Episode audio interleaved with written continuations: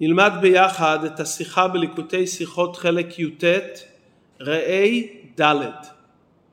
בפרשת השבוע מדובר בנוגע למצוות הענקה שחייב האדון להעניק לעבד המשתחרר.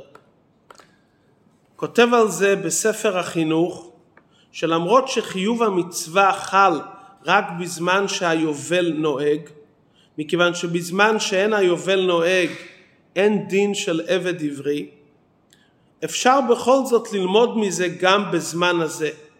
בלשון ספר החינוך, ישמע חכם ויוסיף לקח, שאם שכר מבני ישראל ועבדו זמן מרובה או אפילו מועט, שיעניק לו בצאתו מאמו מאשר ברכו השם יתברך. עד כאן דברי ספר החינוך. כלומר מצד עניין של מוסר, מישהו עבד אצלך, שכרת מישהו, לא משנה לכמה זמן, שהוא מסיים, תעניק לו. כך כותב ספר החינוך.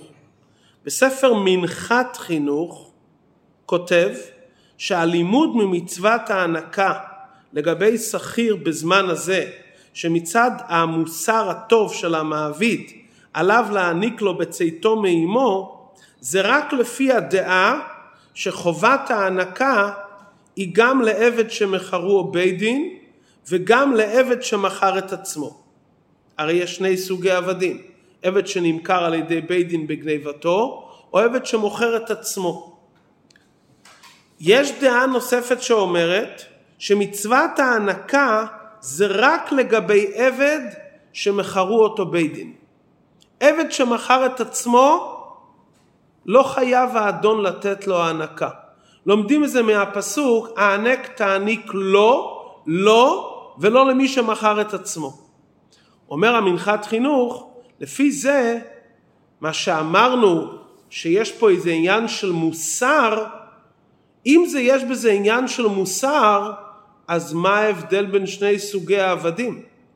מזה שאנחנו רואים שיש מאן דאמר שאומר שמצוות ההענקה זה רק לגבי עבד שמכרו אותו בית דין, אז יש פה איזה, מי יודע, איזה סתם נסתר. ואי אפשר ללמוד מזה לאדם שהוא שכיר בזמן הזה. כלומר, אם ההענקה היא בין למי שנמכר על ידי בית דין, בין למי שנמכר על ידי עצמו, מזה נלמד לכל עובד ושכיר בזמן הזה. אבל אם זה רק מי שמכרו בית דין, אי אפשר ללמוד מזה לאדם ששכיר בזמן הזה. המנחת חינוך נשאר בקושייה ושואל כך, הרמב"ם אומר שההענקה נוהגת רק בעבד שמכרו אותו בית דין.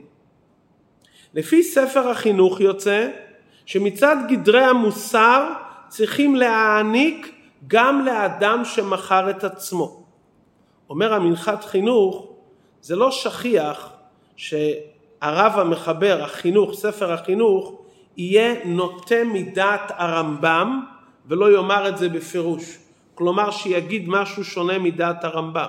לפי דעת הרמב"ם נראה שרק אם מכרו אותו בית דין, אז האדון נותן לו הענקה.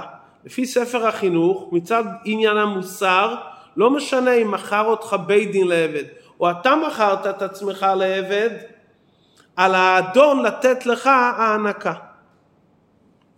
אומר הרב אפשר לבאר שבעצם אין כאן מחלוקת בין הרמב"ם לספר החינוך. בהקדמה שעלינו לבאר, הנקודה הזאת היא שאומרים שההענקה נוהגת רק אם מכרו בית דין ולא אם אדם מכר את עצמו לעבד, אפשר לפרש את זה בשני אופנים. אפשר לפרש באופן שהחידוש הוא שהתורה אומרת לנו שיש להעניק לעבד שמכרו אותו בית דין. מכיוון שזה חידוש, אין לך בו אלא חידושו, ממילא אין הענקה למוכר עצמו. כלומר, אם מה שהתורה מחדשת, שצריכים להעניק רק לעבד שמכרו בית דין, אז ממילא מי שמוכר את עצמו לא מגיע לו הענקה. לפי האופן הזה אי אפשר ללמוד ממכרו בית דין לאדם שהוא שכיר בזמן הזה. זה אופן אחד. אופן שני שאפשר ללמוד, שהתורה מחדשת לנו לא שמי שנמכר על ידי בית דין מקבל הענקה. לא זה מה שהתורה מחדשת. התורה מחדשת של לא ולא למוכר עצמו, שמי שמוכר את עצמו לא מקבל הענקה. כלומר, מה החידוש? שמי שנמכר על ידי בית דין מקבל הענקה, זה האופן הראשון. האופן השני, שהתורה מחדשת שזה שמוכר את עצמו לא מקבל הענקה. מה ההבדל?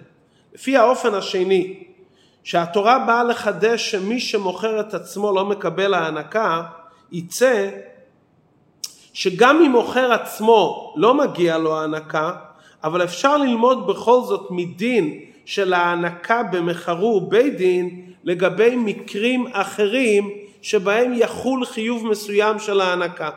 אם זה לא בגדר של מוכר עצמו, מוכר עצמו התורה אומרת אם מכרת את עצמך לעבד אז התורה אומרת בפירוש שפטורים מההענקה. אבל אם אתה לא בגדר של מוכר עצמו, חייבים להעניק לך. לפי זה יוצא, על מה מדבר ספר החינוך?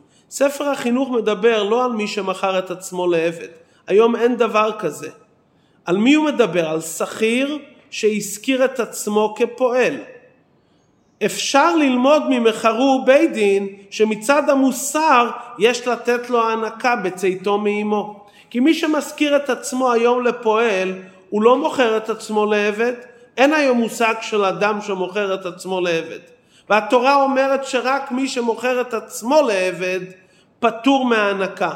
אבל מי שמזכיר את עצמו כפועל, אפשר מצד דיני המוסר להסביר ולומר שכמו שבמחרו בית דין מצד המוסר האדון צריך להעניק לו, אז כל שכיר שהזכיר את עצמו כפועל, הבעל הבית צריך לתת לו הענקה.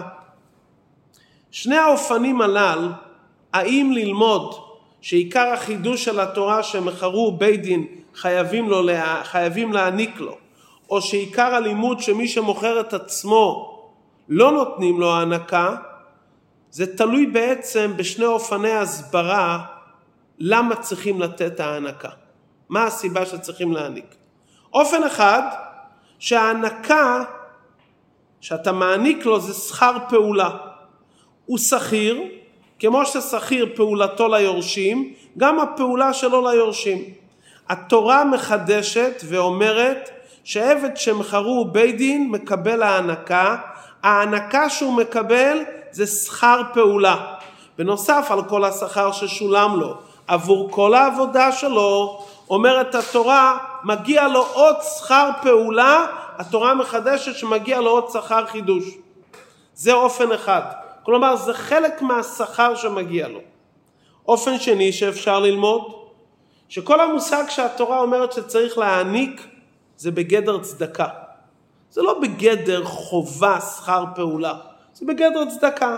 האדון נותן כהערכה, הוא מעריך את עבודת העבד והוא נותן לו. לפי האופן הזה, השכל מחייב שהחידוש ומה שהתורה אומרת, שמוכר עצמו לא מקבל הענקה. אין פה עניין של צדקה. כי התורה אומרת שההענקה זה רק למי שמכרו בית דין, אומרת התורה תיתן לו צדקה. אבל מי שמכר את עצמו, לא נותנים לו. מה סובר הרמב"ם? האם זה עניין של שכר פעולה הענקה, או שזה גדר צדקה? כשמסתכלים בספר המצוות של הרמב"ם, הרמב"ם שם את מצוות ההענקה לא בין המצוות שמדבר בנוגע לעבד ואמה, אלא מיד אחרי מצוות הצדקה כותב הרמב"ם את העניין של ההענקה. מזה שהרמב"ם הסמיך את מצוות ההענקה למצוות הצדקה, משמע לפי דעת הרמב"ם שכל העניין של ההענקה זה בגדר צדקה. ועל פי זה לא חייבים להגיד שספר החינוך נוטה מדעת הרמב"ם. כי גם לפי דעת הרמב"ם התורה ממעטת רק מי שמוכר את עצמו, הוא לא מקבל הענקה. אבל עדיין אפשר ללמוד ממחרו בית דין שמצד עניין של צדקה אז גם שכיר בזמן הזה מגיע לו הענקה בצאתו מאימו. כי התורה רק אומרת שמי שמוכר את עצמו לא מקבל. אבל מצד עניין הצדקה, וכל העניין של ההענקה לפי דעת הרמב"ם זה מצד עניין של צדקה, ולכן כל פועל שעובד ומזכיר את עצמו להיות פועל, מגיע לו הנקה. אומר הרבה, לפי זה שספר החינוך מתאים לפי כל השיטות, גם למי שסובר שבמוכר עצמו אין הענקה, אבל הוא יסבור שבשכיר כן, מוכר עצמו אין היום כזה מציאות. אז לפי כל השיטות צריכים לתת היום הענקה. אומר הרבה כדאי וראוי לעורר ולפרסם, זה דבר נדיר שהרבה מתערב בעניין הלכתי ומבקש שיפרסמו, שישימו לב להוראה. אצטט את לשון הרבה במדויק.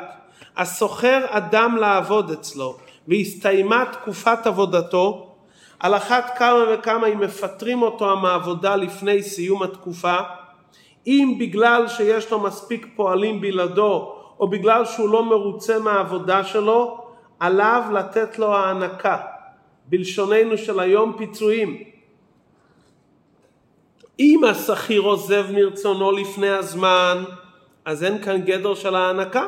ההלכה אומרת שעבד שברח ויצא בגירעון כסף, כלומר הוא שילם כדי לצאת לפני הזמן, לא מעניקים לו. אבל אם הסוחר משלח אותו, הוא צריך לתת לו. ומכיוון שאמרנו שלפי דעת הרמב"ם הענקה זה בגדר צדקה, אז אי אפשר לצאת ידי חובה במענק שהיית חייב לתת לו ממילא, או בשכר שהיה מגיע לו עבור עבודתו. מה שהיה מגיע לו מצד התנאים של העבודה, פשוט שיש לו שלם לו במילואו. גם תוספות שהמעביד הבטיח לו מראש שהוא ייתן לו, גם זה לא נחשב בכלל הענקה. כי התוספות הללו זה לא בגדר צדקה, זה היית חייב לתת. ולא משנה כמה משך זמן הוא עבד אצלך, זמן מרובה או זמן מועט.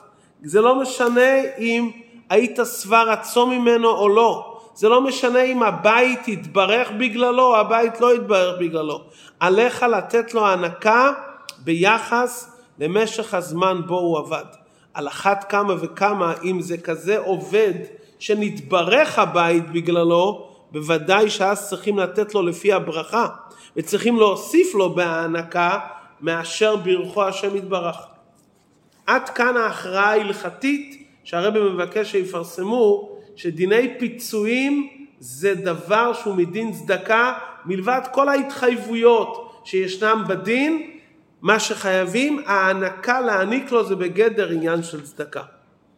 כל דבר יש בזה גם עניין על פי פנימיות הדברים. מביא הרבה בשם אבא שלו בא ליום ההילולה של כ' מנחם אב שיש מושג של הענקה בעבודה הרוחנית. עבד עברי במובן רוחני זה אדם שיש לו רק מוחין דקטנות, דרגה מסוימת של הבנה. כשהוא יוצא לחופשי צריך להעניק לו מוחין דגדלות. התורה מפרטת צורנך, גורנך ועקבך, זה מרמז לגימל הדרגות של מוחין, חוכמה, בינה, דעת. אדון ועבד מבחינה רוחנית זה רב ותלמיד. כמו שרבי יוחנן אמר שמי שילמד אותו ויסביר לו איזה עניין שהיה לו קשה בתורה, הוא יוביל את כליו אחריו לבית המרחץ כמו עבד לאדון. האדון בענייננו הרב, המורה, עליו לדעת שהוא צריך לתת לתלמידים הענקה. אל תסתפק שאתה נותן לתלמיד מוחין דקטנות. עליך ללמד אותו באופן כזה שמתי שהתלמיד יגדל וישתחרר ממך, הוא יגיע לרמה של מוחין דגדלות. במילים פשוטות, הרב חייב להסביר לתלמידים את עומק ההלכה בטעמה היטב. עליו לחזור את הדברים כמה פעמים עד שהדברים יובנו אצל התלמידים. העומק הזה זה בגדר ההשגה של שכל התלמיד. בינתיים הוא צריך לעזור לו להבין את הדברים. אבל יכול הרב לומר לעצמו, מה שהתלמיד יכול להבין אני אסביר לו. אבל דברים שמעל שכלו של התלמיד, שאצל הרב עצמו זה גדר של מוחין דגדלות, מה, את אותם דברים עמוקים שאני יודע שאצלי הם מוחין דגדלות, עליי לתת לתלמיד? באה התורה ואומרת, מצוות ההנקה מוסיפה ואומרת, יש חובה של הרב לתלמיד בתור צדקה, להתמסר ולעמוד עם התלמיד, לעמול עם התלמיד קשה עד שהוא יקבל את עומק שכל הרב, את המוחין דגדלות. כל עניין של קיים, שקיים אצל הרב צריך סוף כל סוף להיקלט אצל התלמיד. כך גם אנחנו בעבודה הרוחנית, מה שאנחנו מתעסקים לקרב את עם ישראל, את אותם אלו שלפי שעה הם עדיין קטנים ותלמידים ביהדות או בתורה ומצוות. ניתן לחשוב שמכיוון שהיהודי הזה רק מתחיל, אני אלמד אותו רק מה שמתאים עכשיו. אומרת התורה, הוא נהיה תלמיד שלך. גם אם הוא למד ממך רק אות אחת, אתה, אתה נקרא על פי תורה רבו, אלופו ומיודעו. עליך לתת לו הנקה. אתה צריך לעבוד איתו באופן כזה שבסופו של דבר הוא יגיע לדרגה שלך ביהדות. ואנחנו עם ישראל שנקראים עבדי השם, ועובדים את השם בשש שנים יעבוד. בששת אלפי השנים שהעולם קיים, נזכה בקרוב ממש לבשביעית יצא לחופשי חינם. אז הקדוש ברוך הוא ייתן לנו שכר לא רק לפי כמה שעבדנו, הוא יעניק לנו גילויים נעלים ביותר שיינתנו לעם ישראל כצדקה, שהם לגמרי לא בהתאם למה שאנחנו עשינו.